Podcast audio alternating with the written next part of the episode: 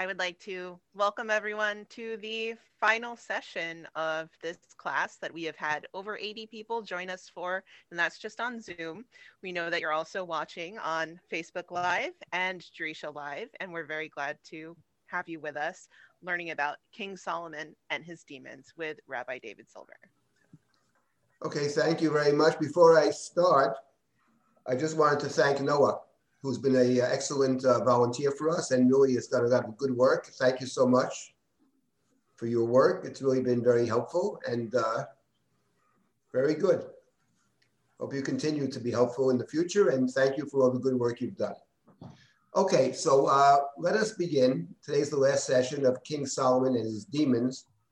So last week we started a Gemara in Masechet Gitin, which I think is quite an amazing uh, presentation. We didn't finish it though. So I, what I'd like to do is finish that Gemara and then to look at just some of the Tanakh from the book of Melachim to end on a uh, positive note and uh, say something about Shlomo's building the temple and Shlomo's understanding of the temple, two different things. The story that we saw last week had to do with Shlomo's desire to get a hold of this shamir, which seems to be some kind of a worm that is able to cut through stone. Almost a magical kind of thing. And it's, he's trying to find this thing. And what we saw last week was the ends that Shlomo will go to to secure the shamir. And we spent all our time on that, pointing out that his, uh, his behavior, his actions to secure the shamir are problematic in so many different ways. That's number one. But more than just being problematic, they, in a sense, are recalling some of the uh, story of Shlomo that appears in the beginning of Melachim, which itself is problematic. And the Talmudic Agadah is, in a sense, playing off that. So for example, to give one example, uh, in the second chapter of Melachim, when David is dying, so he instructs his son Shlomo what to do in order to secure the throne. And two of the things he tells him specifically are to kill Yoav, who was David's main general throughout his life, and also to kill somebody named Shimi ben Gera. Shimi ben Gera is the, one might say, the spokesperson for the tribe of Binyamin. And when David is fleeing Yerushalayim after the Absalom rebellion, Shimi meets him on the way out and curses him. And David's men say to David, why should we let him do that? Let me go and kill him. David says, no, no. If he's cursing me, God tells him to curse me. Don't, don't, uh, don't harm him. And then when he comes back to Yerushalayim, David returns. Again, Shimei appears. And again, they want to kill him. And David says, no, we're not going to kill him. And he swears to Shimei that he's not going to harm him. He swears to him. But the last thing David, David does is to instruct Shlomo that there's this fellow named Shimi ben Gera, cursed me with a terrible curse.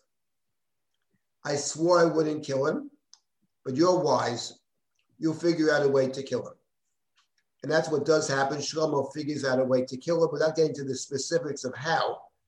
But I think anybody reading the story will ask the question, first of all, even if technically speaking, David hasn't violated the oath, he has certainly violated the spirit of the oath.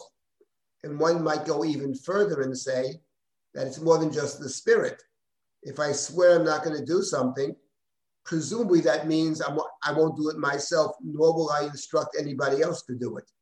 So in short, the violation of the oath, which is a central feature of, of, of, of the book of Shmuel's discussion of David. But at the end of the day, the one who causes the oath to be violated is Shlomo. Shlomo's the one who has Shimei killed. Now, in the in the in the Agadah over here, the way he secures this uh, shamir is he discovers that the shamir, he captures the demon, the, the king of the demons, Ashmedai, and the king of the demons says, "I don't have the shamir," but the minister of the sea entrusts it to a Duchifat. We'll get to the Duchifat in a minute, and the Duchifat guards the shamir. And in fact, the, the Gemara says he uses the shamir to cut the mountains and to make places habitable for, for, for people. is busy making the word a, world a habitable place, which the Gemara says elsewhere is a big mitzvah.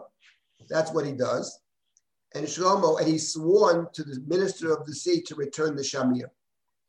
And Shlomo maneuvers it in such a way that the Duchifat uh, fails to secure the shamir. He doesn't watch it properly. It's captured from him. After which point he goes and he and he and he and he, and he kills himself, having violated the oath.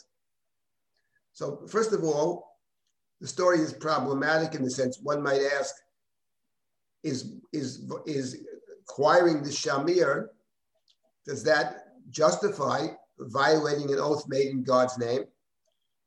And secondly, it's interesting that the violation of the oath itself is something which is highly problematic in the kingship of David and also by extension Shlomo.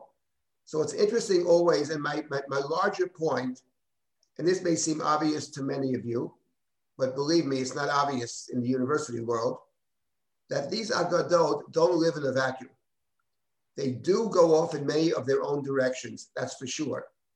But they're also using biblical text and they're moving from there and they're expanding and they're interpreting and they're inventing.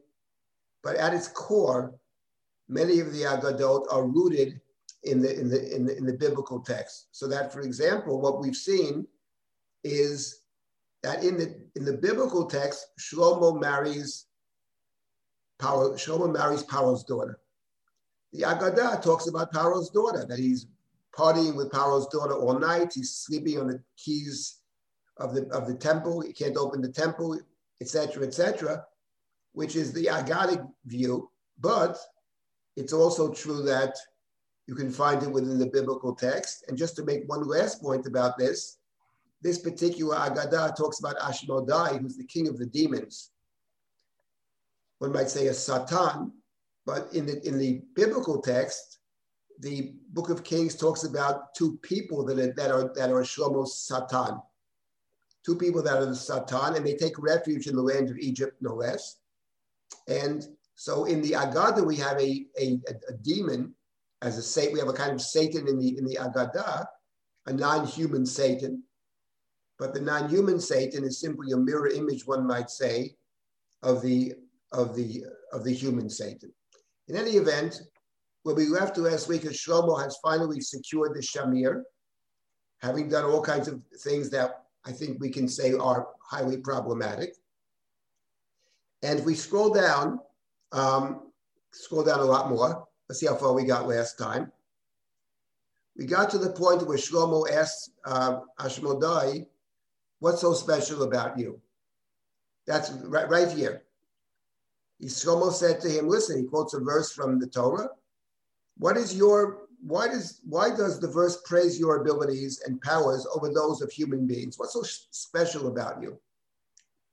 So now I, we're up, this is what we got last week. I wanted to finish this, then I'll take comments and questions or insights, and then we'll complete it with the, going back to the biblical text, Shlomo's prayer upon building the uh, temple. And I wanted to try to tie that in with some of the Agadot that, that we have studied together.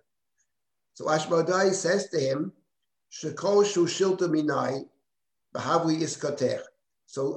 says to Shlomo, take the, uh, take the chain, the chain has God's name on it, take the chain and um, that grave with God's name off me and, and, give me your, and give me your ring with God's name engraved. And uh, I'll show you how, my strength. So Shlomo does that. He takes off the chain, he gives him the ring, and Ashmedai swallows the ring, eats the ring. And he's so big, after he does this, he has one wing in the heavens and one wing on earth. So Ashmedai sort of spans heaven and earth. Remember that we saw earlier that he spends half his, before Shlomo kidnaps him, he spends half his days in the Beit Midrash Shamala and half his days in the Beit Midrash Shamata. That's how he spends his time. Okay. So now he then throws Shlomo, Arba Mea Parsi, a great distance. He throws him away. At which point Shlomo says, and the, the, the Agadah quotes the verse from Kohelet, "Ma yitron lo adam b'chol amalo sheyamol tachat hashemesh." what is the profit is there for a person who toils under the sun? Okay. Now let's keep on scrolling down. Fine. Now the Gemara says, with regard to a different verse in, in the book of Kohelet, what is the meaning of the expression? So from the way the God is going to interpret this, what what remains of my of my king, kingship is that, is this. So Rav and Shmuel typically disagree with each other in the Talmud, in the halachic sections and the agadic section. One says it refers to his coat, and one says to his staff. So they're discussing two different, possibly two different aspects of kingship that Shlomo retains. In any event, but this is all that's left. I was once king of the world, right? Shlomo, the whole world is coming to see Shlomo, and now he's out. So it says Shlomo would go, would go from door to door. He walks from one house to the next. And whenever he would go, he would say, in the first verse in, in the book of Kohelet, Ani Shlomo, not the first verse, but the first chapter. Ani Shlomo, Shlomo, Hayiti Melech Birushalayim. It's Ani Kohelet, actually. The book of Kohelet doesn't have the name Shlomo, but it has the name Kohelet. I'll, I'll come back to that later. The name Kohelet, which I, Kohelet, was king over Jerusalem, and they're taking it to mean I once was king in Jerusalem. According to the Agada, which is not in the biblical text at all, but according to the Agada, Shlomo has lost the kingship. Shlomo goes into exile. So the Agada picks up the story. We have to get into the head of the Agada. He's no longer king. Who is the king? So Ashmedai is the king. Ashmedai takes his place. So when Shlomo arrives, in, I'll read the English. When Shlomo arrives at the Sanhedrin, the sages said, an imbecile does not fixate on one matter. In other words, if If he's sort of lost his mind, he wouldn't just say one thing over and over again. So therefore, maybe he's telling the truth. Maybe this guy is actually Shlomo HaMelech. So now we have, they're trying to figure out who is this person claiming to be the king. So Amru Lehu B'nayah, so they asked B'nayah ben Yehoyada. They asked him, let me ask you something, B'nayah. He's sort of in the biblical text, he's Shlomo's hitman. In the book of Shmuel, he's one of David's warriors. He's in charge of the palace guard. So they asked him, does the king, is the king with you? Does the king re- require you to be with him? Right? Does the king require you to be with him? He says, no, no. Then they asked the queens, does the king come to you? In. Yes, the king comes with us. They sent a response to the queens, check his feet. So apparently the feet of the demons look different. So the queens say, they answer, he always wears socks. We can't tell. But Moki Ka'ati, he comes wearing socks. He covers up his feet. The queens continue discussing the king's behavior. He demands that they sleep with him when they are menstruating. And not only that, he demands that Batsheva sleep with him. Batsheva is Shlomo's mother. And once the Sanhedrin hears this, they say, this can't be, this can't be Shlomo. This he wouldn't do. He may have a thousand wives, but he's not going to get involved with Batsheva. So they bring in Shlomo, and they give Shlomo a ring, and the ring has God's name on it. When, Ashmedai, when Shlomo enters, Ashmedai sees him, Chazeh and Parach, and he runs away. Then the Gemara adds at the end, Va'afilu hachi, even so, even though he fled, Shlomo was still afraid. As it is written, and now they quote a verse in Shir Hashirim. Hinei mitaso shel Shlomo, shishim giborim saviv lo mi giborei Yisrael. Kulam achuzei cherev ulamdei milchama, ish chabo hayirecho mipachad baleilot. The verse from the third chapter of Shir Hashirim.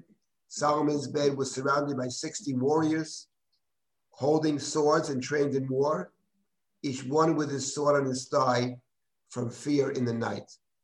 An interesting verse. So this is the verse that they're quoting. Notice that in this Agadah, they quoted verses from Mishle, they quoted verses from Kohelet, and they quote verse from Shir Hashirim. It ends with a verse from Shir Hashirim. These are the three books that are ascribed to uh, Shlomo. So there's something going on. They're, they're all talking the language of Shlomo, including Ashmedai. The first thing Ashmedai says when he comes back and he sees wine in his pit, he says, it's a pasuk in Mishle. Wine is problematic, but he can't withhold himself. And the, the Agada ends with the following disagreement, Rab and Shmuel. One said, one of them says, they disagree about Shlomo. One says he was a king, and then he was a hedyot, he was a commoner, and he never became a king again. Ashmedai threw him out, and he never returned. And the other opinion is what we have, reflected in our Agadah. He was a king, he was banished from the kingship, and he returned to become the king. Now, that's the, that's the end of the Agadah. Let me say two things over here, and then I'll stop and take comments and questions. What is actually going on here? And let me make one observation. Shlomo is thrown out of the kingship by Ashmedai. He's kicked out. But what's interesting is we don't know how long he's kicked out. Actually, according to one view here, one either Rav or Shmuel, one of them said he was a king and he never returned to the kingship. He was a king and then a commoner and never became a king again. And that's the verse, Ani Kohelet Hayiti Melech. I Kohelet was once a king. That's how they're reading, midrashically reading the verse. So what was happening all the time he wasn't a king? A year, three years, five years. Who was the king? According to the Agadah, who was the king? Who's running the show? The answer is, the Agadic answer is Ashmedai. And here's the point I think we have to think about. Nobody knows. Nobody can tell the difference until they start investigating. If Shlomo doesn't show up, Ashmedai remains the king forever. Because at the end of the day, what the Agadah seems to be suggesting is that the king of Israel and the king of the demons are actually, you can't actually know which one is which. So there's something very interesting over here about Ashmedai, that what the Agadah is saying, apart from all the other critiques of Shlomo here, what it's saying is actually, in thinking about Shlomo through the eyes of this particular Agadah, we could see him as a kind of Ashmedai figure, as a kind of demonic figure, that the Satan actually, who's out to get Shlomo, one might say, is none other than, than a reflection of Shlomo himself. That's, I think, what this medrash is, is actually getting at.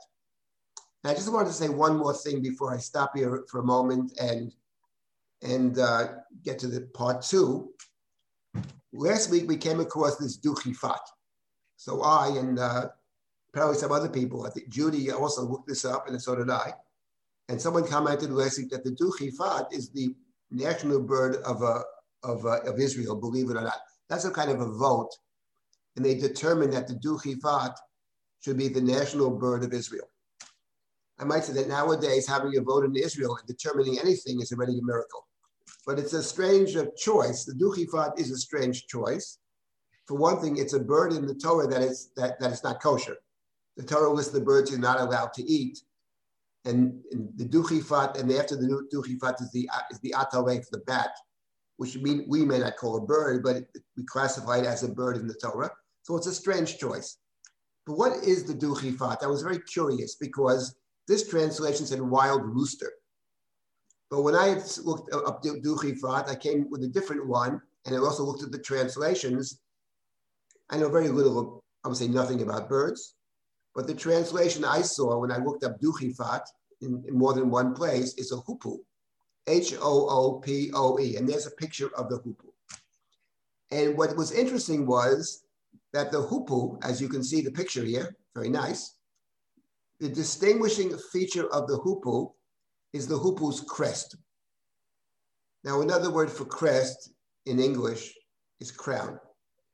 So it struck me that the Duchifat is the one appointed by the Tsar of the Yam. And what's interesting is, and the Duchifat, this bird with this crown, is busy making the world a uh, habitable place. And I began to wonder about this Agadah who brings in the Duchifat, because essentially, if you think of it as the bird with the crown, okay, then what we have in the Agadah is we have the king with the crown, that's Shlomo. We have the demon wearing the crown, that's Ashmedai. And we have the uh, the bird, the, the, the crown part, part of nature, who also wears a crown. And perhaps this Agadah wants us to think about the relative behaviors of these three kings. The Duchifat probably comes out the best of the bunch. The Duchifat has an oath, which it zealously tries to keep, and spends its time trying to make the world a better place, a, a habitable place. Um, the behavior of Shlomo is very nuanced. And yes, he's the builder of the temple, et cetera. But the description of him here, and in fact, the way he builds the temple, is highly problematic. He builds the temple the way Pharaoh builds the storehouses in Egypt, the Arba Mea Parsi. And then you have Ashmedai, who seems to be a, a, a kind of Shlomo figure, a reflection of Shlomo, spends all his day studying Torah. He's very wise. He sits both in the earthly Beit Midrash and the heavenly Beit Midrash.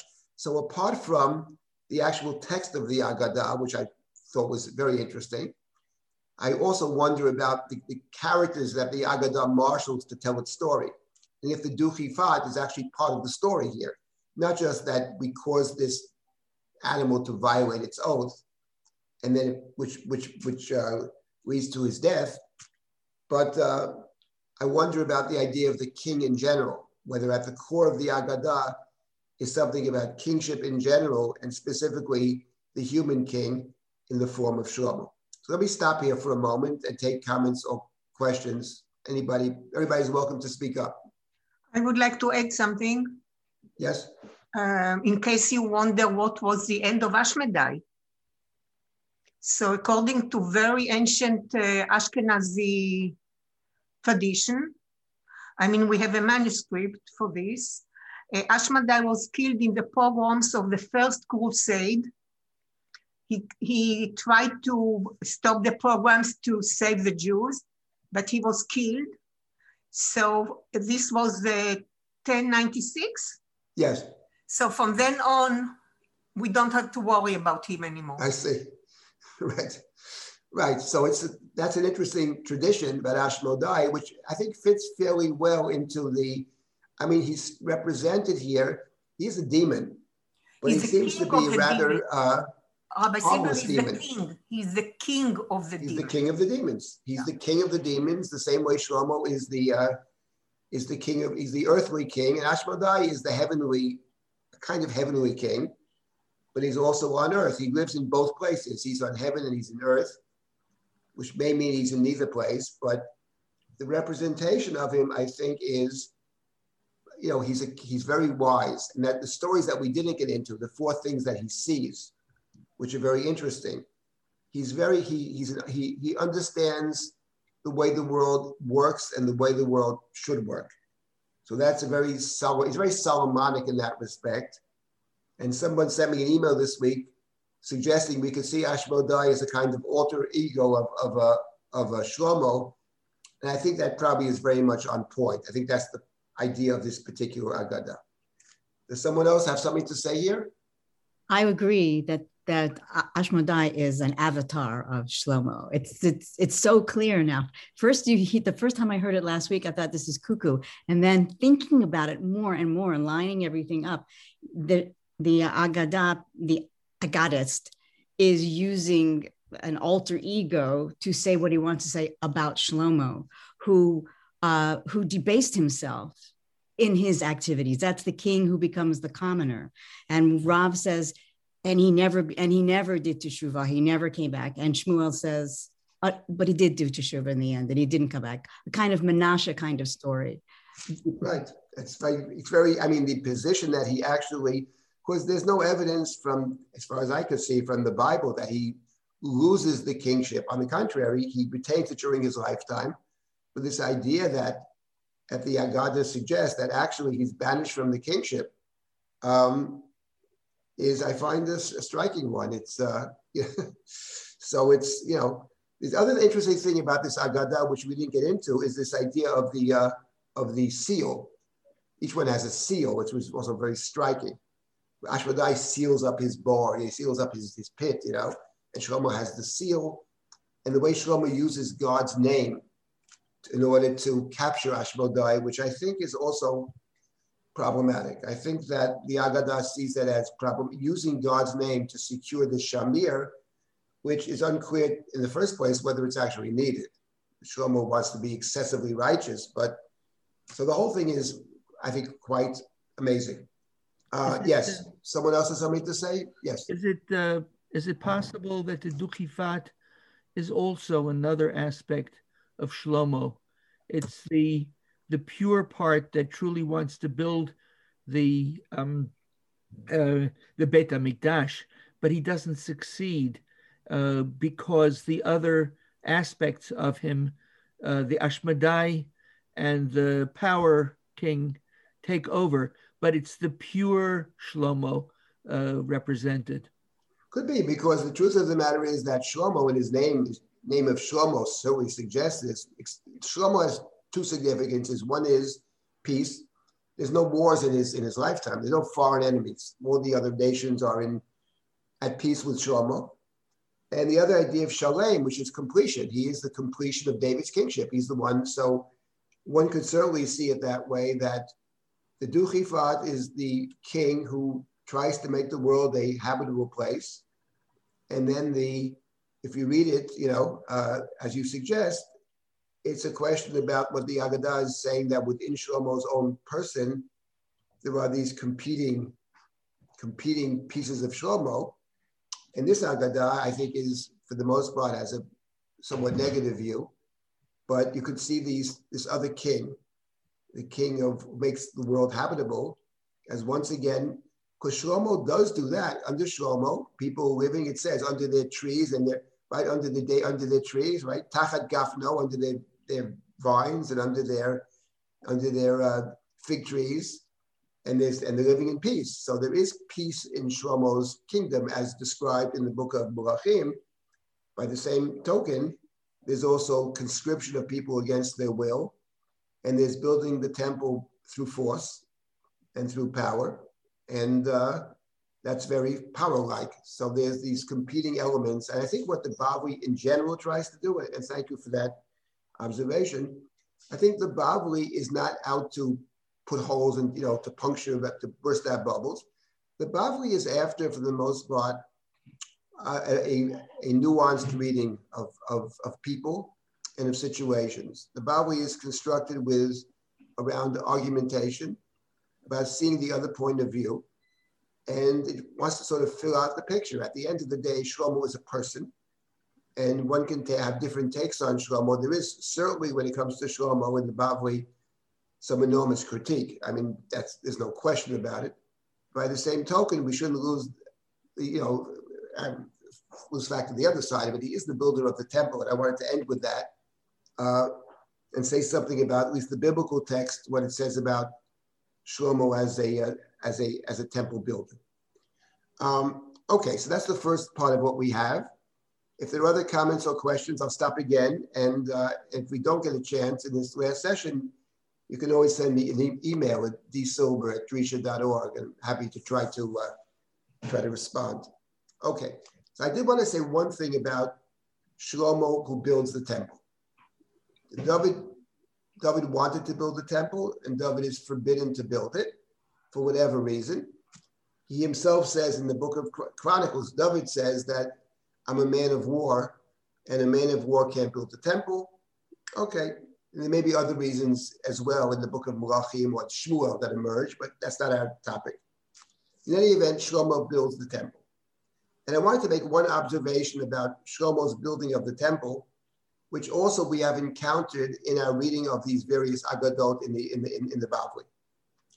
And that is, we have to remember that Shlomo is the, is the author of three books of the Bible. Um, one is, of course, the book of Proverbs. One is the book of Ecclesiastes or Kohelet. And the third is Shir Hashirim. Now, whether we classify Shir Hashirim as a book of wisdom, it's an interesting question. The first two books, Kohelet and Mishle, obviously fall into the category of what we call wisdom, Jewish wisdom literature.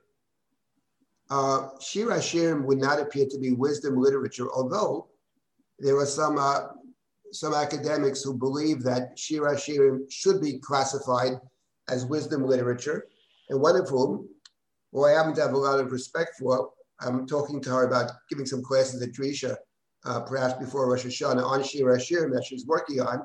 She's taught before. She she suggested to me that, I don't know what her own view is, but even Shir Hashirim could be formed wisdom literature. I'll leave it up to her to discuss. Who are you I, speaking about? I'm talking about, uh, who am I talking about? Uh, Malka? No, no, no, no. Okay.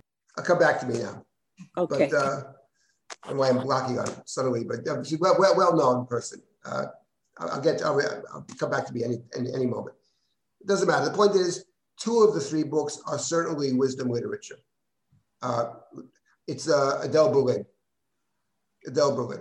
So the point is, um, so what what actually what actually personifies wisdom literature? What are some of the key elements of wisdom literature?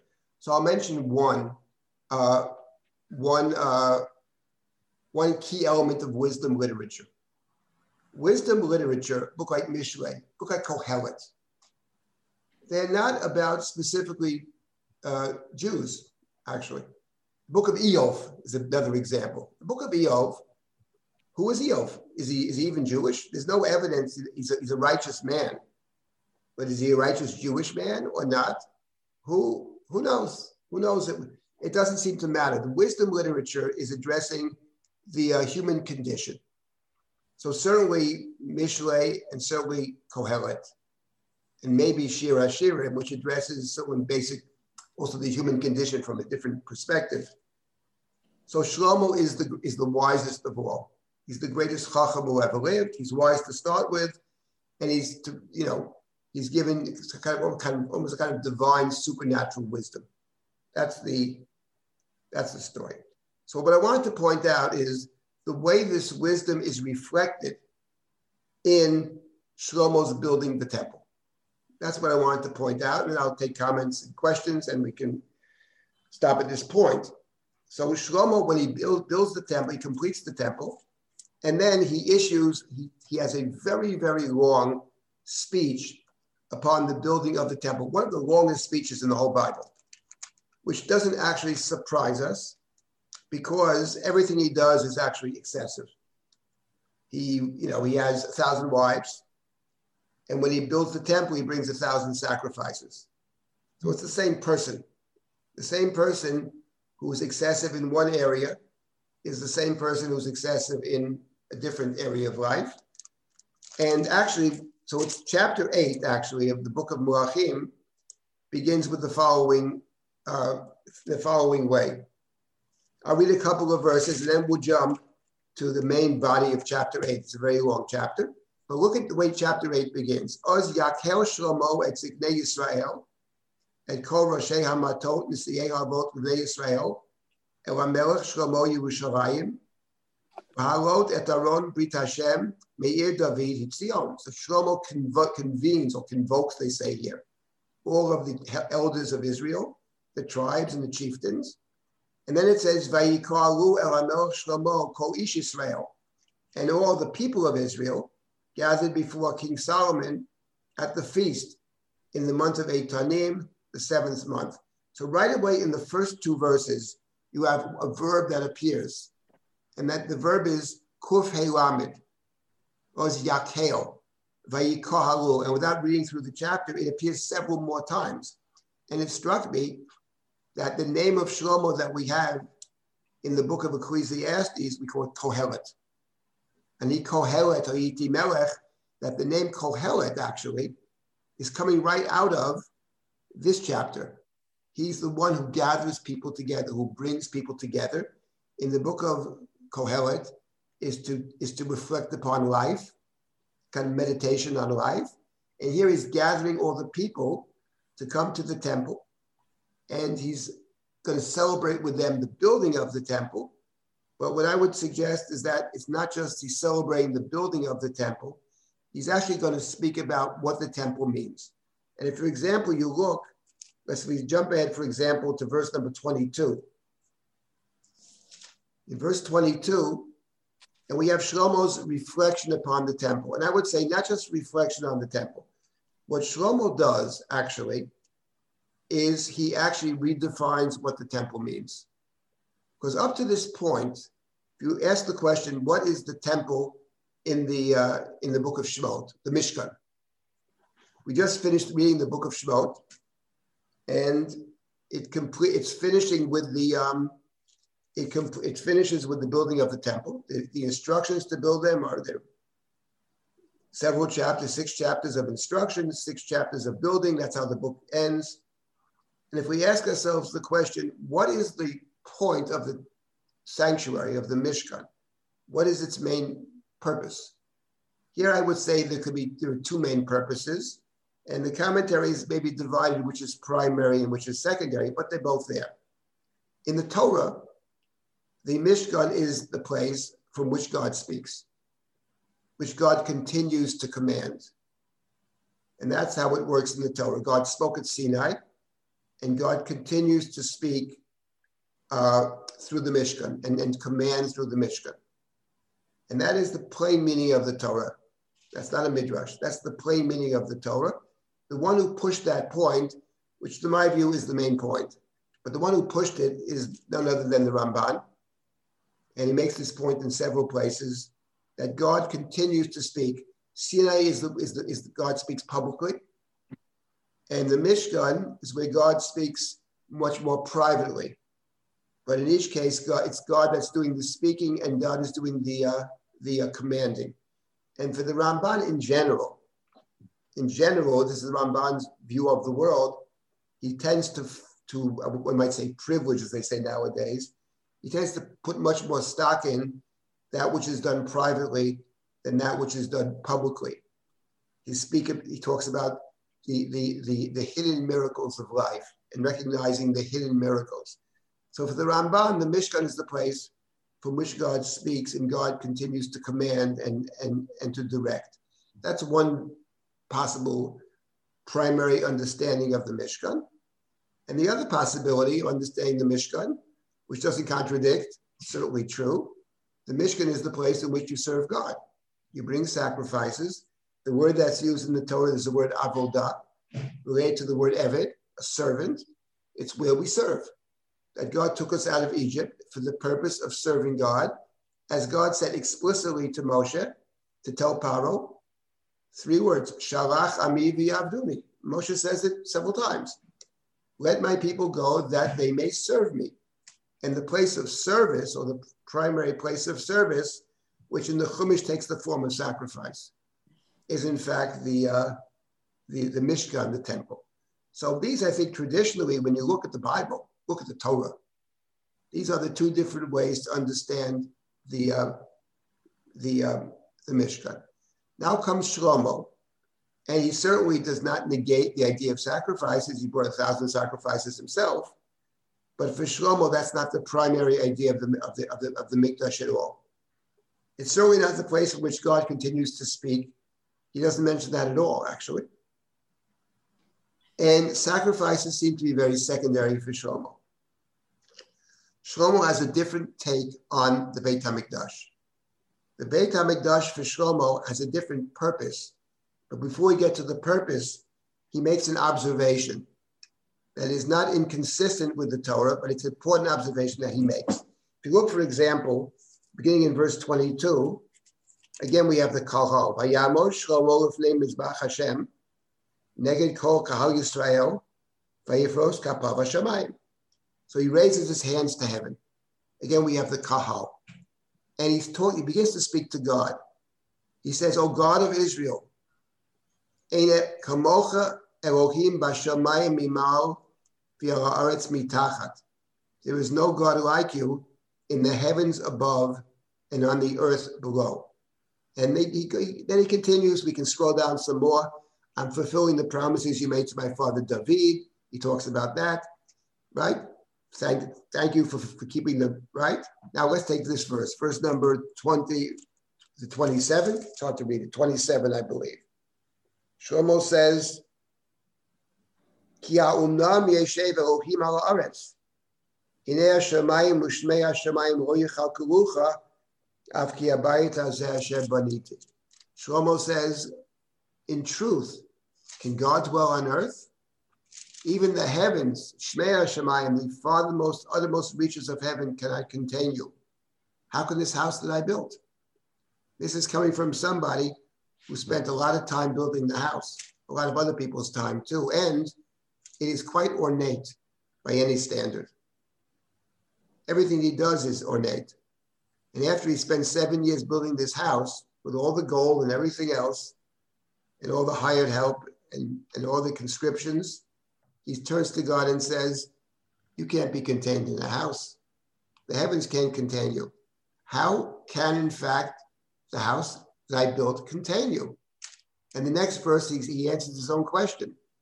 Ufanita el tfilat avdecha v'yotchinato Hashem Elohai l'shmoa el harino v'yarat tfilah. Asher Abdecha Mitpalel Lifanecha Hayom. Verse number twenty-eight. So I'm going to repeat something that I've said in the past, basically because I like it very much. And I'll tell you what it is. What Shlomo is doing in verse twenty-eight, he's saying, I want you, God, to listen to my prayer. He calls his prayer El Arina V'Yarat Tefila, the cry and the prayer.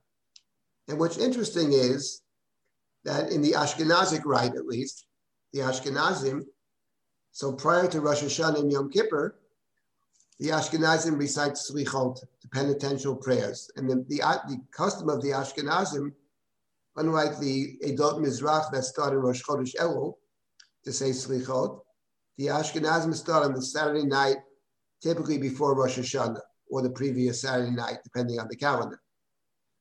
And the highlight of the Selichot, first night of Selichot, is the so-called Pizmon, the responsive prayer, the tagline of which is L'shmoa el harino v'yarat tefila.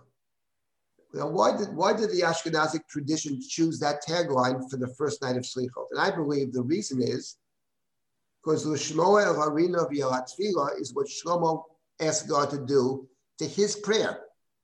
Shlomo stands before the congregation and prays to God. He wants God to listen to his prayer. But the point of God listening to his prayer is that this will set the stage for what Shlomo thinks the purpose of the temple is altogether. Because the purpose of the temple for Shlomo, and he makes this as clear as can be, is not sacrifice. The purpose of the temple for Shlomo is actually prayer. The temple is a collection point for prayers.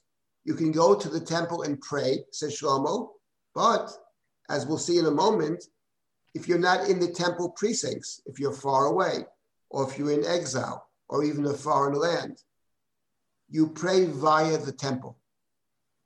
So what Shlomo is doing here is not just building the temple, he is redefining the temple. When the prophet Yeshayahu said, Beiti Beit Shiloh Yikarei L'chol Hamim, he was preceded by, by, by King Solomon. And what King Solomon is saying, you know, when you begin, when you dedicate something in the temple, one way to dedicate it is to use it for that purpose. So L'shmoa el harino v'yarat tefila, one might say, is Solomon's dedication speech. Dedication in the, in the narrow sense of dedication, that actually he's doing what he hopes the temple will be, will be used for, which is a place of prayer. Because after all, God is not in the temple. God is in heaven, in the farthermost corners of heaven, but the God in heaven is willing to listen to the, to the earthly prayers. So what Shlomo is doing over here, and this strikes me as very, as very wise in the sense of wisdom literature. And as we'll see, there's some other, other aspects to this which are also very wisdom-like. So let's just scroll down some more and let's see what he says over here. He talks about, you will hear, right? Look, look at the next verse. V'shamat el tchinat avdecha v'amcha Yisrael asher yitpalalu el hamakom hazeh v'ata tishma el makom shivtecha hashamayim v'shamata v'salachta.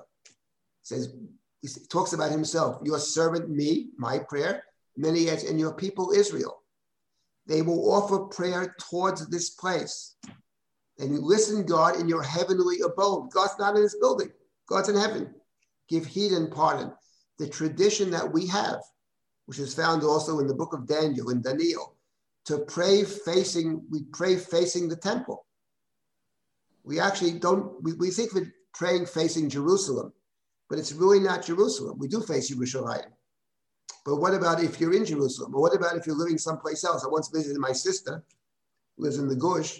I said, which way is east, Ruthie? She says, no, you don't face east. You, you face north here. You're facing, you, if you're in Jerusalem, you face the Holy of Holies. If you're in the temple, you face the Holy of Holies. So you, you pray towards the temple, actually. And Jerusalem itself is a, a quasi-temple. But the heart and soul of the temple, the Holy of Holies, that's the direction that you face. And from there, the prayers ascend to the God who's in heaven. In the words of Shlomo, V'yata tishma hashamayim. And if you look at this long chapter, when he talks about prayer, you'll see over and over and over again, he has that expression, V'yata tishma hashamayim. I'm not going to go through every example of it, but it is clear throughout. Let's just scroll down a little more. He gives different examples of people. Look at the next one, for example, verse thirty-three. When Israel is, is routed by their enemy, right?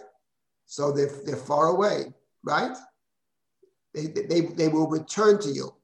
They routed because they sinned. They will turn back to you. They will acknowledge Hodu es Shemecha. They will acknowledge your name. And they will pray Babayit Hazeh in this house. So here's a case where they come to the house to pray. But in the next examples he has, they don't have to be in the house at all, because the house is actually symbolic. It's nice to go there. The Torah speaks about going there three times a year or whatever, but you don't have to go there to pray. You, as long as you face the temple or have the temple in your consciousness, perhaps, that's good enough. Because after all, God, God is in, look at, look at verse number thirty-five. Let's say in a case where the heavens are shut up, there's no rain, right? Right? And they've strayed, there's no rain, right? And then he continues in thirty-seven, if there's a if there's a famine, right? He has all kinds of terrible things that could happen. Kol tfilot, the thirty-eight, kol tchina, asher tiyeh l'chol adam, l'chol amcha Yisrael, asher yerdun ish negel levavo, ufaras kapav el habayit hazeh. Here there's two interesting features. First of all, he talks about communal tragedies, plague. Plague is a communal tragedy, as we know. But then he adds, Asher Yedun Ish Negel Levavo. But then there's personal, everybody has their own personal afflictions. Every individual has, a, he talks about your people Israel. We'll get to that also. And then he spreads his palms towards this house. There's no suggestion that you're actually in the house. And God will listen in verse, and the next verse, you will listen in your heaven, which is your abode, and you will forgive them. Okay? And then he continues, God, you alone understand the hearts of all people. Right? God, you understand every person. And Shlomo makes this point, very much a wisdom speech. In verse number forty-one, Shlomo is explicit about this. It's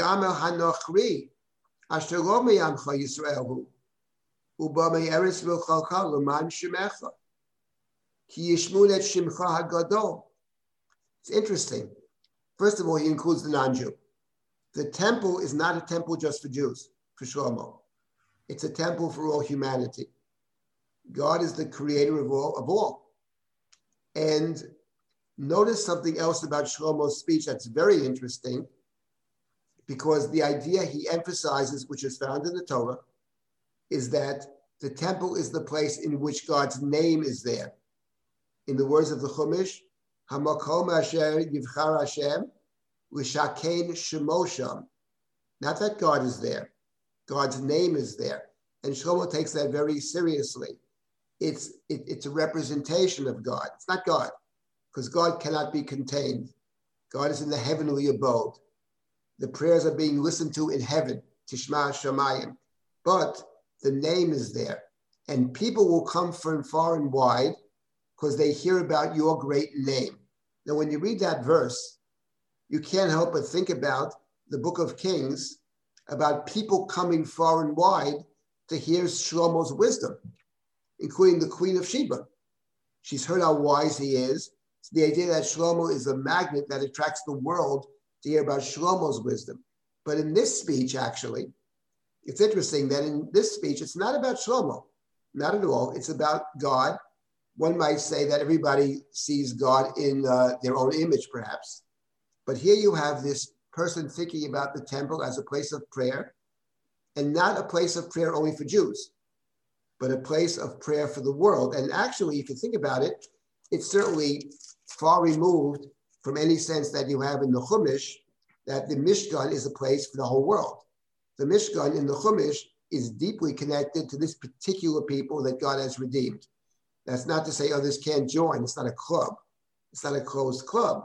But the Chumash doesn't suggest at all. In fact, the only righteous non-Jew, Yitro, Moses' beloved father-in-law, great person, religious person, he leaves before he, he, he leaves before the building of the temple. He leaves before the Ten Commandments. He's sent away by Yishalach Moshe et Chotno. So Shlomo is taking this in a very different direction. And I would say this is the wisdom side of Shlomo. This is the Shlomo who could write something like Kohelet and could write Mishle and perhaps even Shir Hashirim. And he's seeing a much, much bigger picture of things.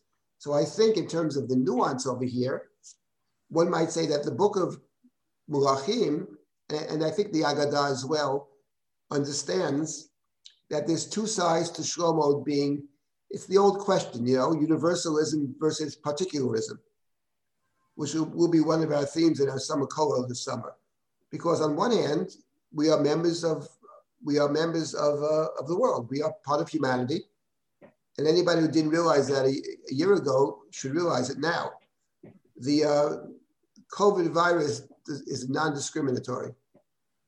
Affects everybody the same. It's an egalitarian virus, you know? And you realize to what degree we are all human beings, we're all, part, we're all similar to each other.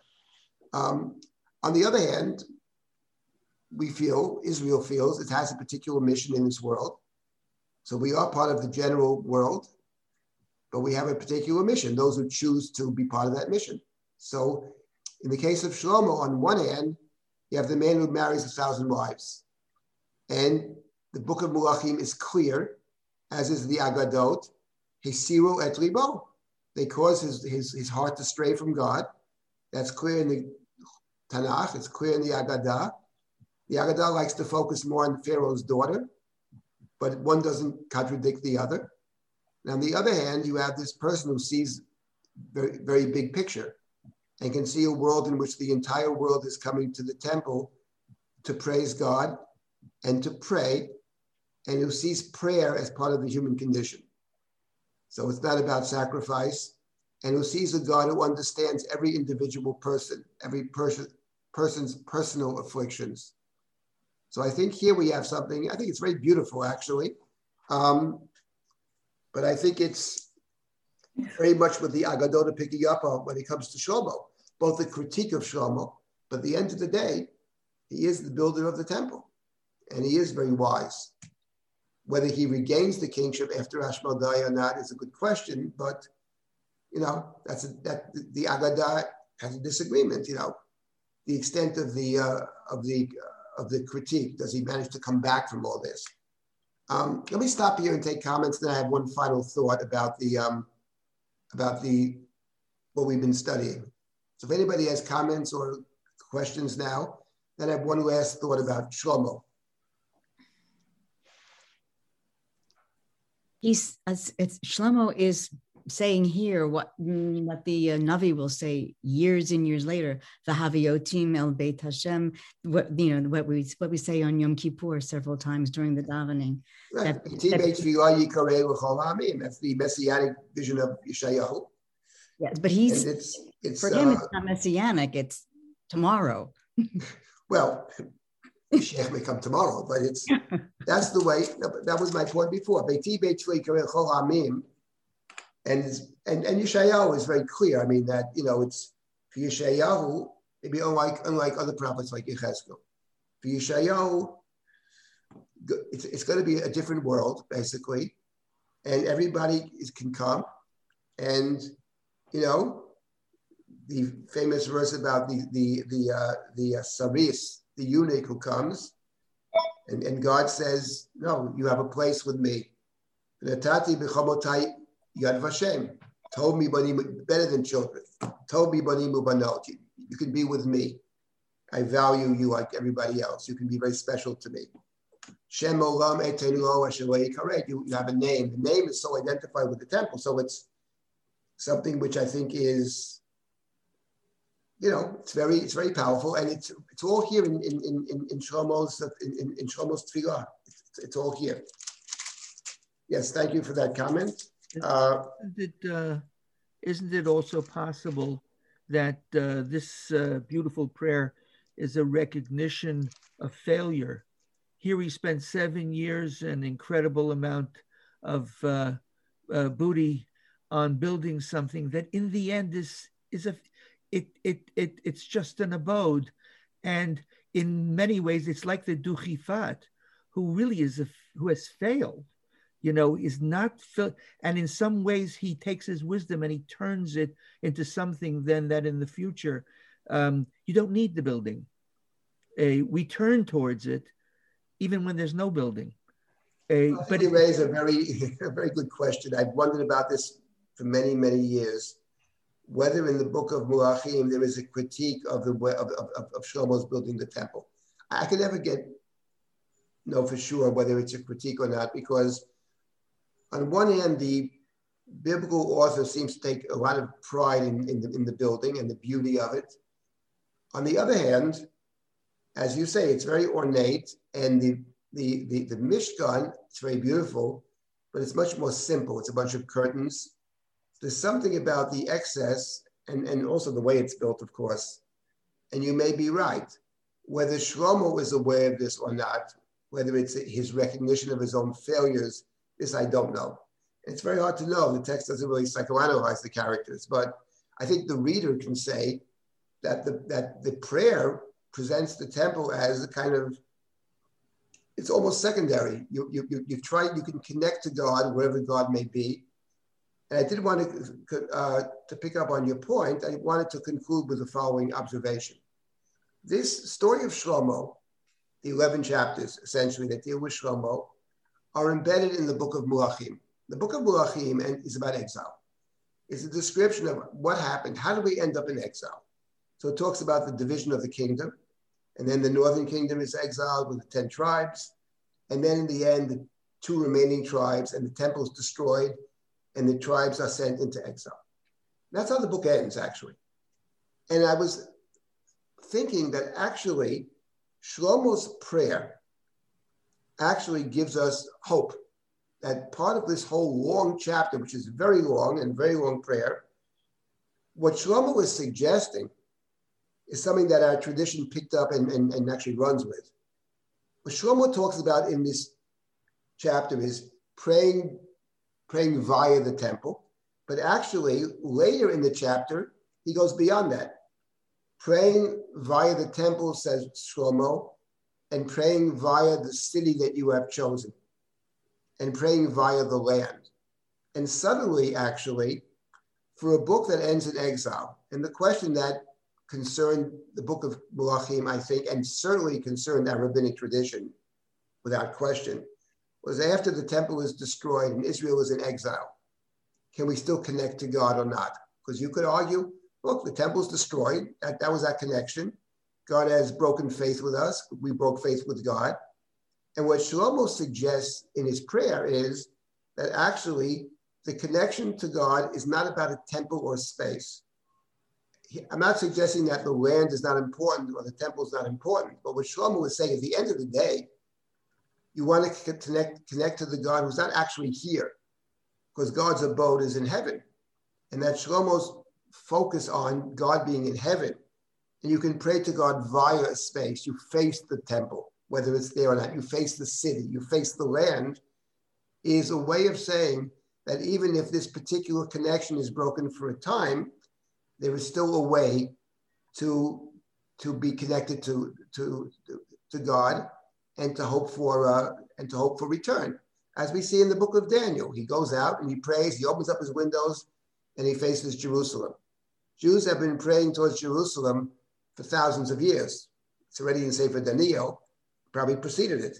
So the point is that in this book of exile, I think what Shlomo's prayer does, more than just redefine the temple, is it gives us uh, hope and a sense that we can always keep these connections, even if they have been severed in many ways because of because of exile. And Shlomo himself talks about exile and being distant and being far. You can't get to the temple. Maybe the temple is destroyed, but you can pray by the temple, through the temple.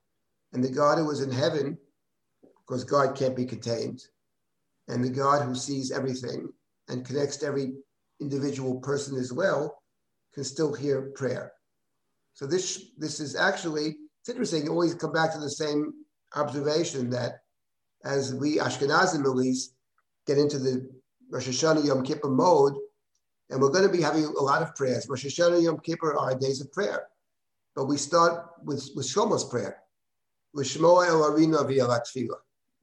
What Shlomo is saying is, I'm, I'm, I'm dedicating this temple, not through sacrifice.